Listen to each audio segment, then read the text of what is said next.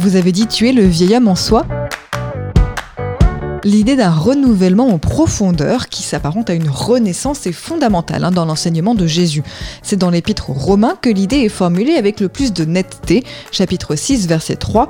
Nous savons en effet que le vieil homme en nous a été crucifié avec lui afin que soit aboli le corps du péché pour que nous ne soyons plus asservis au péché.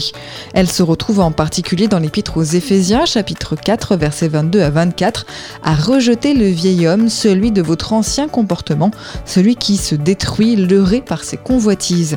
Il s'agit d'une transformation radicale conduisant à quitter la voie du péché pour entrer dans la voie de Dieu en méritant sa grâce.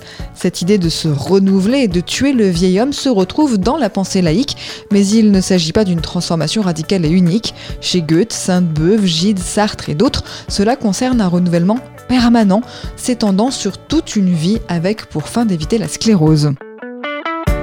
Du livre Expression biblique expliquée de Paul Desallemands et Yves Stalloni, paru aux éditions Chênes.